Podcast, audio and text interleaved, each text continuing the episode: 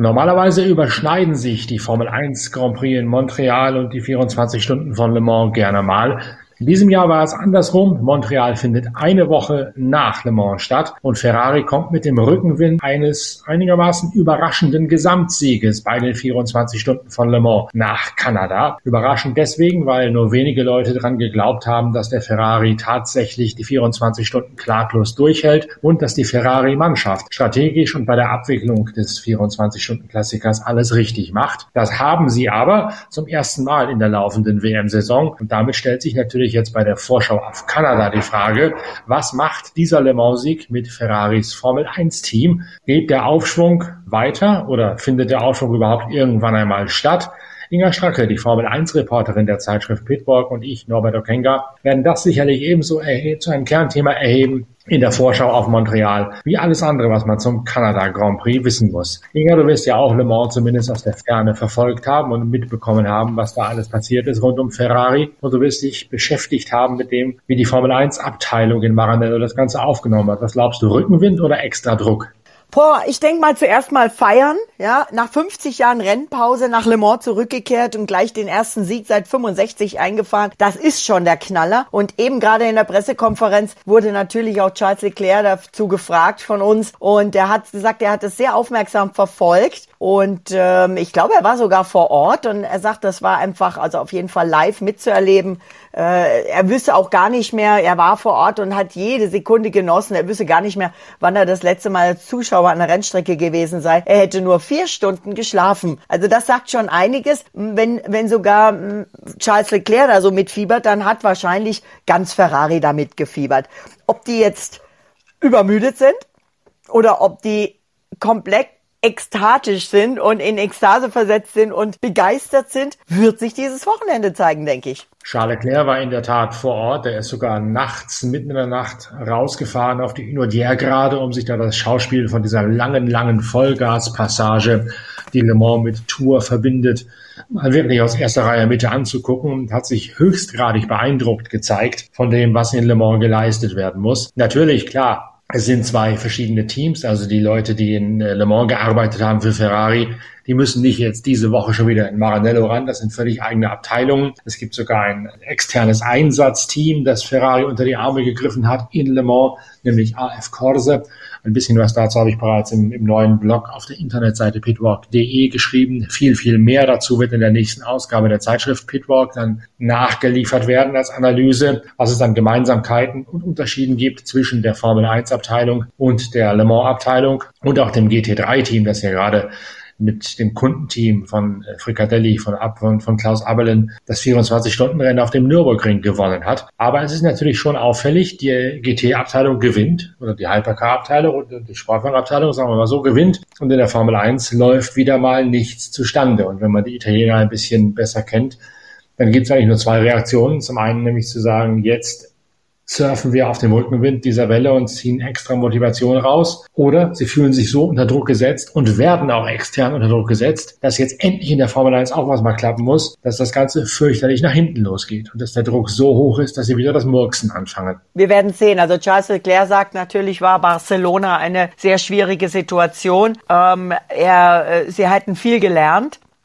Und sie seien definitiv dieses Wochenende ähm, in einer besseren Lage, äh, die Dinge zu schaffen. Ähm, er erwartet, dass Aston Martin stark ist, Red Bull sowieso. Und er sagt, wir müssen gucken, wo Mercedes sein wird. Aber er sagt auch, overall, also alles in allem gesehen, ist das Team, sind wir nicht zufrieden mit der Performance, die wir auf der Strecke zeigen. Wir sind sehr ehrlich mit uns selbst. Die Qual mit uns selbst. Die Qualifikation in Barcelona war natürlich auch sehr speziell. Aber wenn wir nicht wissen, warum es so ist, dann, also warum es nicht klappt, dann ist es natürlich bereitet uns das Sorgen. Und ähm, er hätte sich schon sehr schlecht gefühlt in Barcelona. Jetzt müssen sie einfach pushen und Upgrades bringen, so schnell wie möglich und regelmäßig, um die Lücke nach vorne zu schließen, sagt Charles Leclerc. Aber er gibt auch zu, dass sie ähm, hier in Kanada eben keine neuen Teile sind, haben und deswegen keine Wunder zu erwarten seien. Sie haben ja ein Upgrade-Paket für das Auto von Carlos Sainz in Barcelona gehabt, das äh, sehr, sehr anders ausgesehen hat als das, mit dem Sie die Saison begonnen haben. Andere Seitenkästen, dieses Badewannenkonzept ist über Bord geworfen worden. Die Seitenkästen fallen steiler nach hinten ab. Der Unterboden ist anders ausgekleidet an den Seiten. Da gibt es eine kleine Lippe, die nach oben weist. Das Ganze dient dazu, den unteren Bereich des Heckflügels anders anzuströmen und damit auch den Diffusor besser zum Arbeiten zu bringen. Aber der Stein der Weisen war das offensichtlich in Barcelona zumindest zumindest immer noch nicht.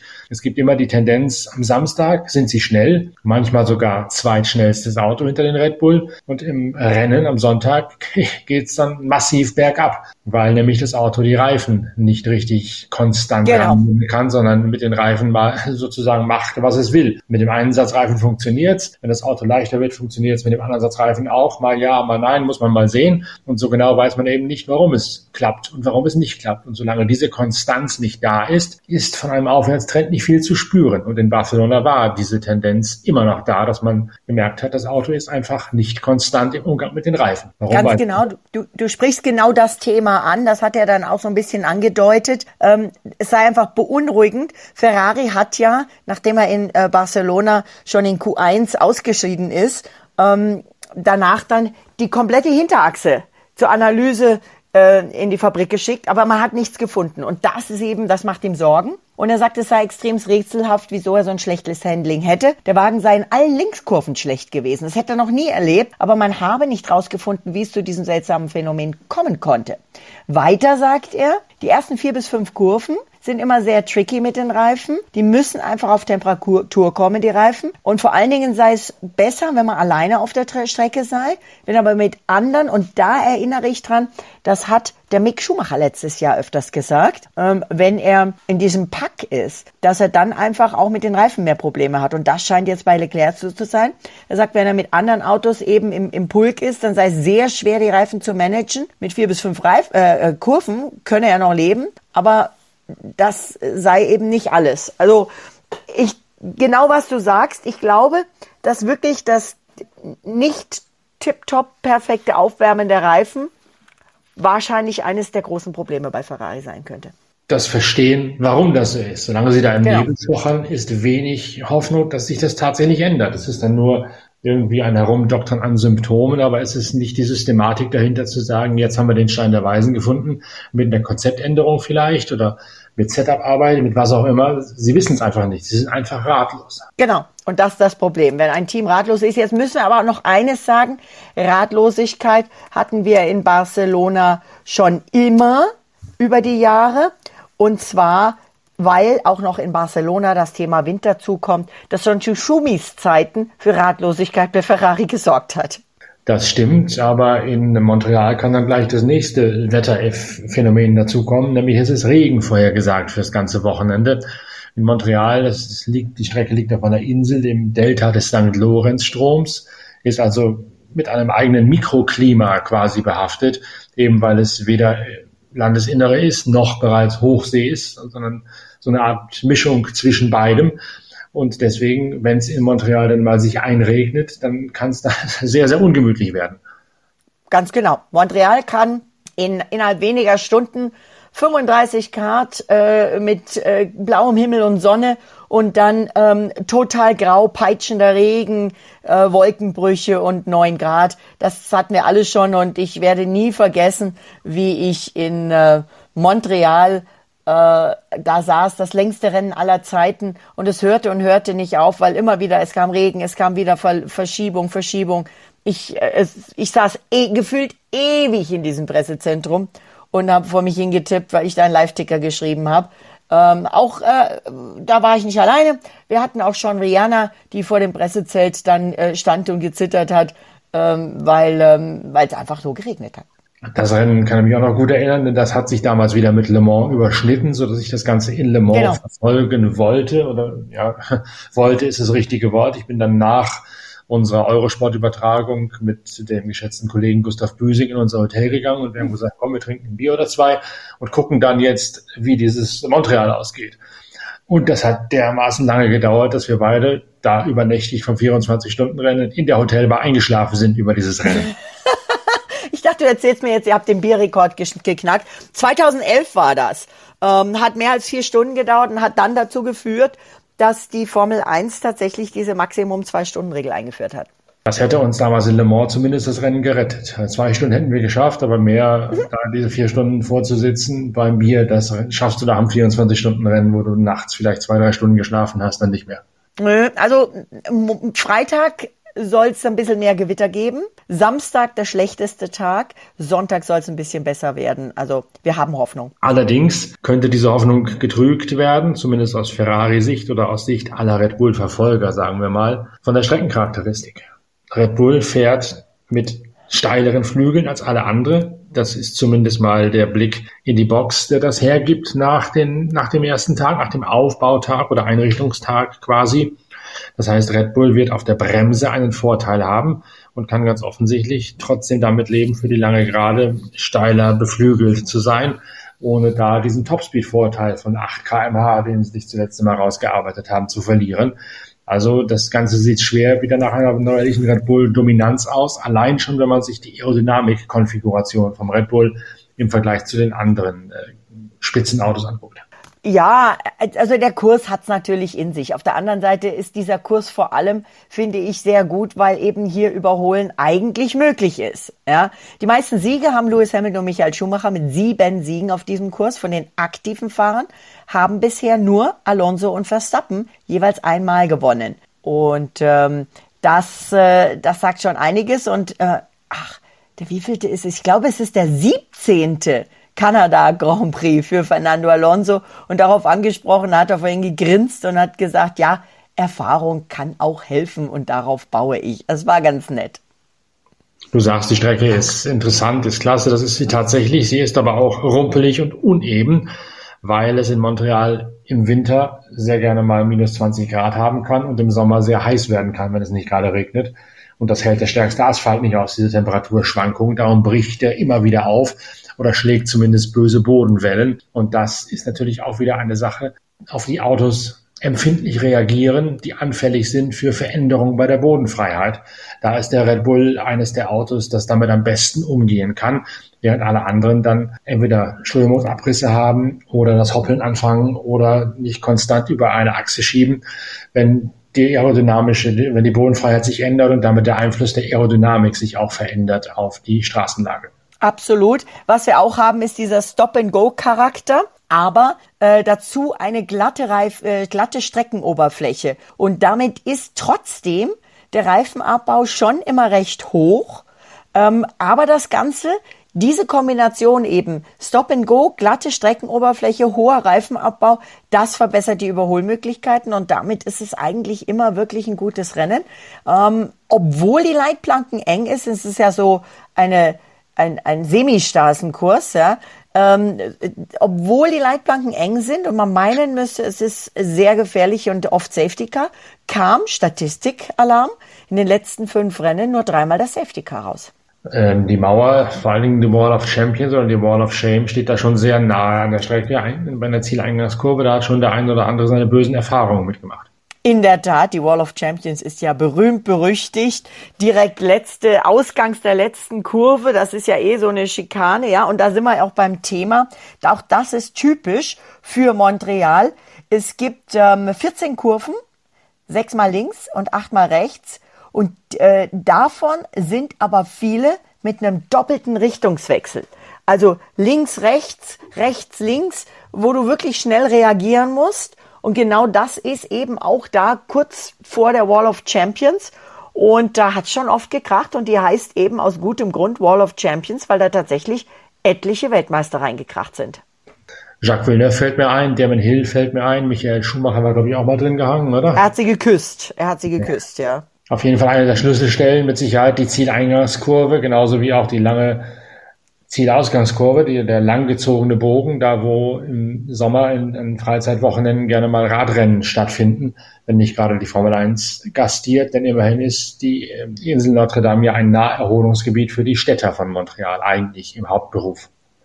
Genau. Und wenn du diese Eingangskurve erwähnst, dann meine ich mich an ein Jahr zu erinnern, wo Alex Wurz im Benetton da echt abgehoben hat und man dachte, er fliegt jetzt mit seinem Formel 1 Auto nach Hause. Gott sei Dank sehen alles glimpflich aus, aber der ist richtig ordentlich durch die Luft geflogen. Und er hat sich auch überschlagen ins Kiesbett hinein. Genau. Ja. Das war echt heftig. Das war ein Hammer-Startunfall. Gott sei Dank alles gut gegangen, niemandem was passiert. Und ähm, natürlich hatte auch ähm, ähm, hatte nicht Alonso auch da mal einen heftigen Abflug, aber bisher einfach alles immer gut gegangen in Montreal. Das Thema der Verfolger von Red Bull, ich glaube, wir sind uns einig, dass wir über Red Bull als Favorit gar nicht mehr sonderlich viel sagen müssen, ohne dass sie halt wieder, äh, außer dass sie halt wieder Favorit sind.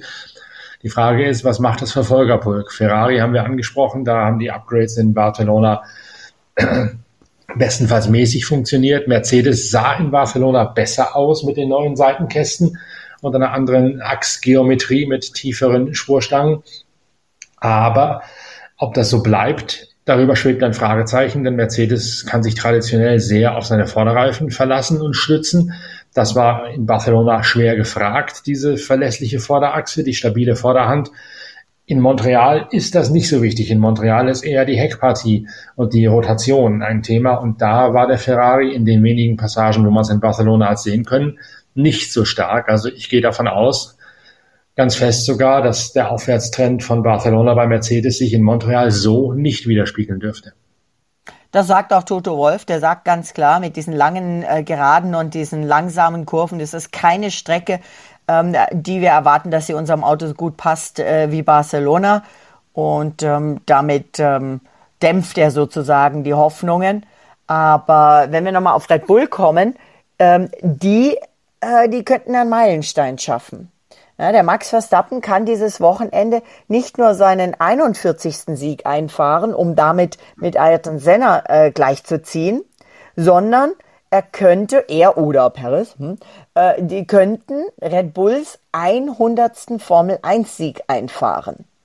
Und wenn wir schon bei der Statistik sind, damit wären sie erst das fünfte Team in der Geschichte der Formel 1, über 70 Jahre, die diese 100 geschafft haben. Das ist also echt eine Hammerleistung, wenn du vor allen Dingen dran denkst, dass es die noch gar nicht so lange gibt im Vergleich zu diesen 70 Jahren Formel 1, in denen es ja so mal jemanden wie Ferrari schon deutlich länger gibt. Aber sie haben tatsächlich, die Bullen haben 23 der letzten 26 Rennen gewonnen, 17 der letzten 18 und Max Verstappen hat fünf von sieben Rennen dieses Jahr gewonnen. Und wenn er in wenn er jetzt dieses Wochenende gewinnt, dann wäre das zudem auch noch der vierte in Folge. Diese Statistiken der ewigen Bestenliste hängen natürlich ein bisschen schief, muss man fairerweise dazu sagen, weil es früher deutlich weniger Rennen gab. Jahrzehntelang ja. waren es 16, jetzt sind es irgendwie 116, wenn ich mich nicht verzählt habe. das heißt, man erreicht natürlich diese 100 Siege auch deutlich früher. Ja, aber die Anzahl der Rennen, die, die spielt jetzt, sagte Alex Albon eben zerknirscht in der Pressekonferenz, die spielt bei ähm, Williams jetzt so ein bisschen gegen die Karten, weil Williams eigentlich sich das so schön ausgerechnet hatte, den, ich glaube, 300. Grand Prix? Nee, das müssten schon mehr sein. Auf jeden Fall wäre es eine runde Zahl, die sie in Silverstone dieses Jahr gefahren wären. Deutlich mehr als 300, denke ich. Ähm, und ähm, aber jetzt sind es nur eben tada, 99, weil ja Imola weggefallen ist. Aber um dich zu beruhigen, es sind nicht 116. Es sind dann dieses Jahr, glaube ich, 22. Schauen wir mal, was noch passiert, ob was dazukommt, was weggeht. Aber genau das Gleiche, wie du gerade sagst, hat auch Lewis Hamilton gesagt. Er sagt, natürlich ähm, ist das sind diese ganzen Rekorde mm, und, und, und äh, Zahlen für die Ewigkeit eigentlich tatsächlich für die Ewigkeit, weil es eben damals weniger Rennen waren, aber insgesamt empfindet er seine Rekorde und seine Zahlen vor allem im Vergleich zu Senna als eine riesengroße Ehre. Wo du Lewis Hamilton ansprichst, da gab es ja dieses aberwitzige Gerücht, das wir in früheren Podcasts aufgegriffen haben, dass er für 46 Millionen zu Ferrari gehen würde. Jetzt gilt es eigentlich als in Stein gemeißelt, dass womöglich noch an diesem Wochenende sogar der Ferrari, äh, der Mercedes-Vertrag verlängert werden wird. Siehst du das auch so oder ist das nur jetzt eine Durchhalteparode von Mercedes?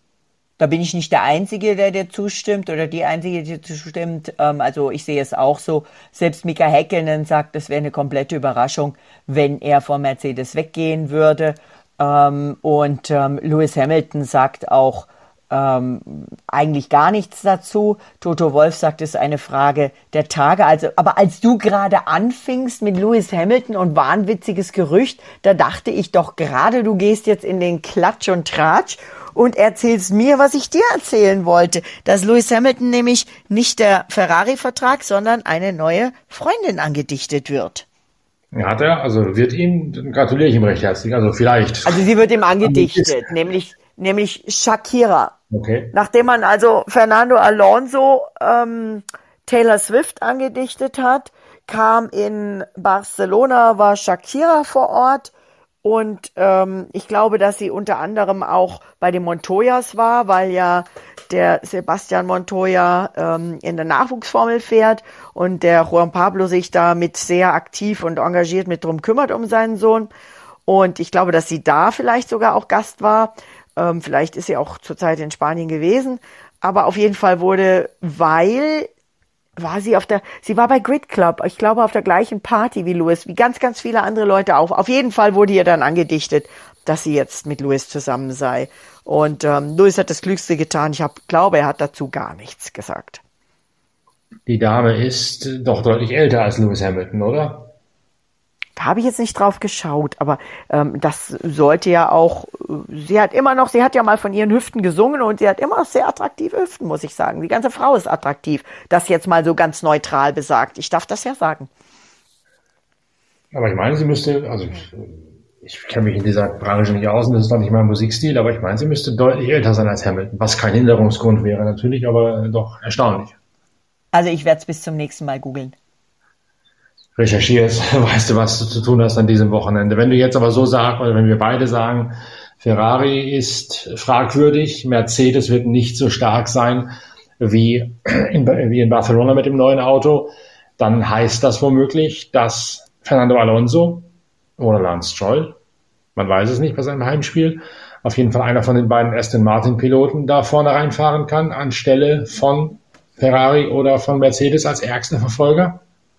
Genau diese grüne Karte wollte ich jetzt aus der Tasche ziehen, denn ähm, Teamboss und ähm, ja quasi Vater des Lokalmatadors und damit auch selbst Lokalmatador Lawrence Stroll, der Vater von Lance Stroll, der sagt doch tatsächlich, dass er eigentlich hofft und erwartet oder sich wünscht, dass ähm, beide Grünen Aston Martins, also Lance und Fernando, aufs Podium fahren.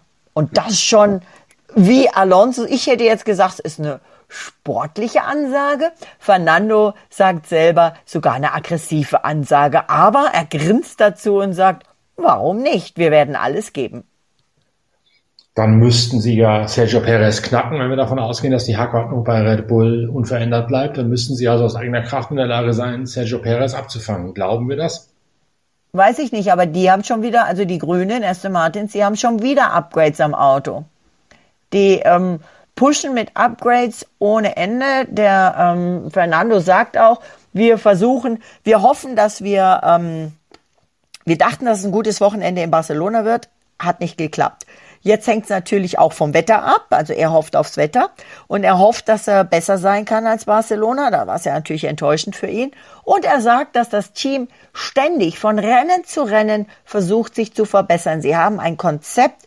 Wir, sie entdecken immer wieder Neues. Sie ändern das Paket. Sie bringen konstant und kontinuierlich neue Teile zu den Rennen und jedes Mal ein Schritt vorwärts. Und das wird auch in der Zukunft so sein sind aber trotzdem nicht imstande, tatsächlich aus eigener Kraft ganz nach vorne zu fahren. Das würde mich wundern, oder?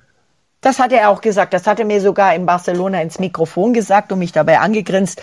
Er hat gesagt, ähm, sie, äh, er hofft, äh, dass der Max ihm da ein bisschen hilft. Im Sinne von, er gibt zu, dass er es aus eigener Kraft nicht schafft, aber wenn bei Max oder Sergio was schief läuft, dann könnte er es schaffen. Verstappen allerdings scheint ja mittlerweile auch so in sich gesetzt, dass äh, zumindest von fahrerischer Seite kaum dramatische Fehler mehr zu erwarten scheinen. Der wirkt ja schon mittlerweile auch abgeklärt, routiniert, hat natürlich auch einen Grund dazu, logischerweise mit seinen Erfolgen und ist gereift. Und Fahrfehler sehe ich bei Max Verstappen jetzt eigentlich nicht. Erst recht nicht, wenn es regnet natürlich. ja absolut gechillt ist, dieser Max. Also ich finde das echt ziemlich beeindruckend.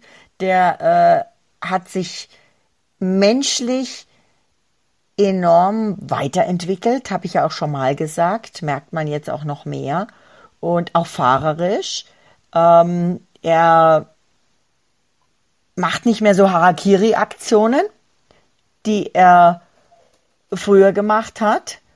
Ähm, er ist insgesamt entspannter geworden und damit auch überlegter und klarer beim Fahren, würde ich jetzt mal einfach so sagen. Und natürlich, das ist was, was ich ja die ganze Zeit immer wieder gesagt habe. Ähm, wenn ein Fahrer so eins ist mit seinem Auto, dass er sich halt einfach komplett zurücklehnen kann und weiß, das Auto macht das, was ich will. Ich, ich bin quasi mit diesem Auto verwachsen sozusagen.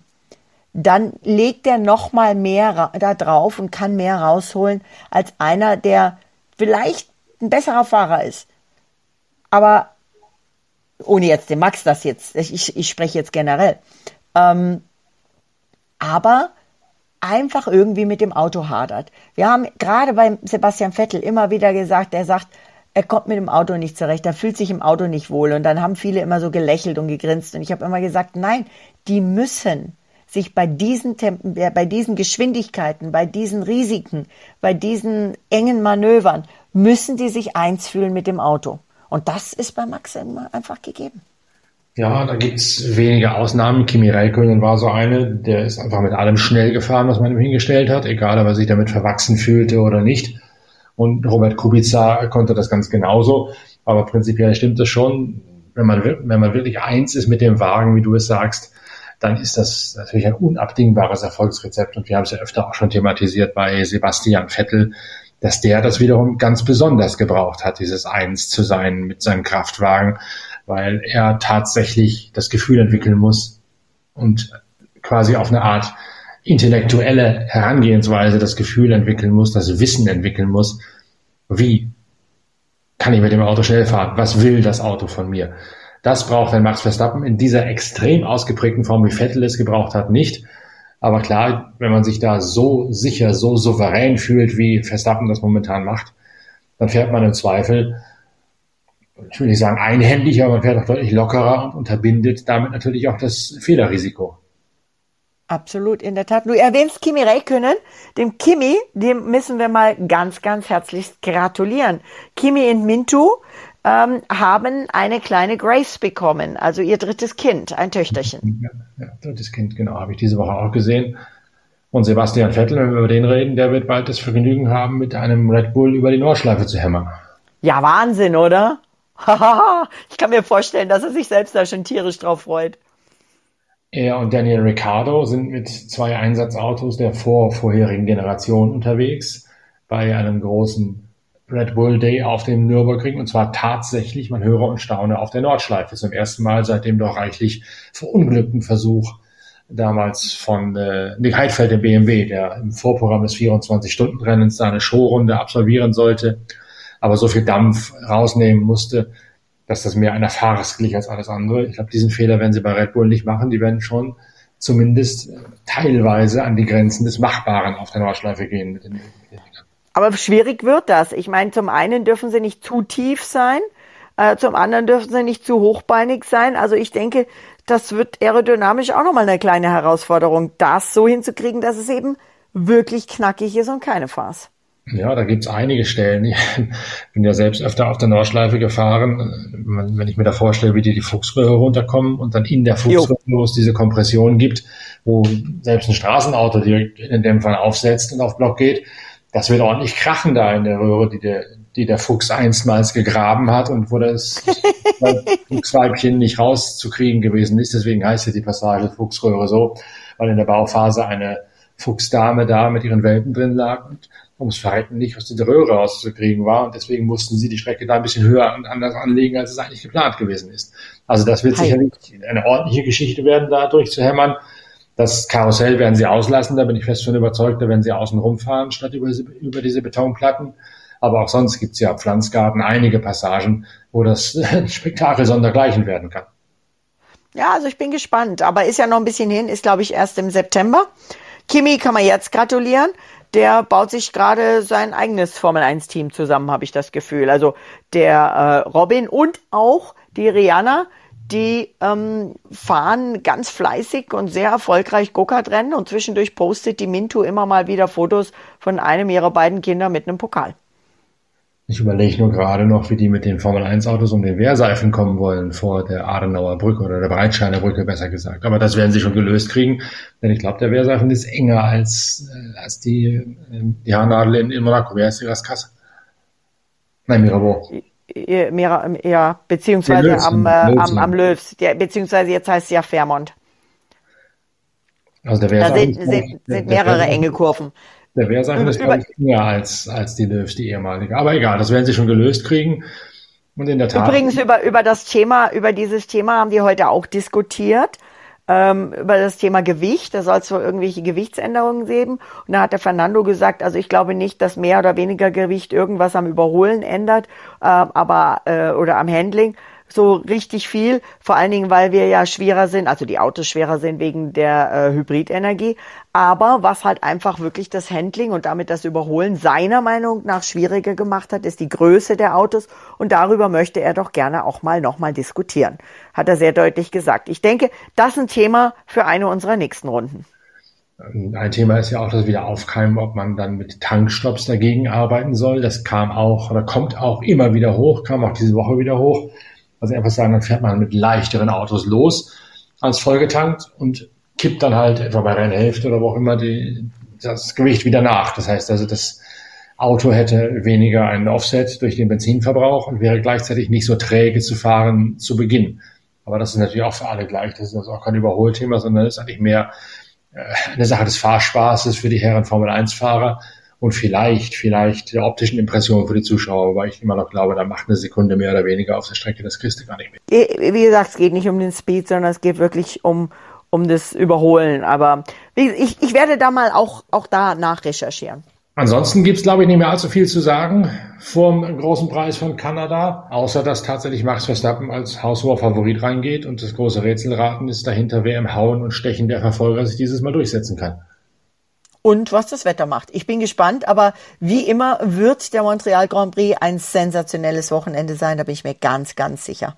Und wir unterhalten uns dann am Montag danach mit der ausgiebigen Analyse, warum es am Sonntagabend deutscher Zeit so gelaufen ist, wie es gelaufen ist. Bis dahin viel Spaß beim Verfolgen der Geschehnisse aus Montreal und vielen Dank, dass ihr dabei gewesen seid. Bis Montag, euer Norbert Ockinger.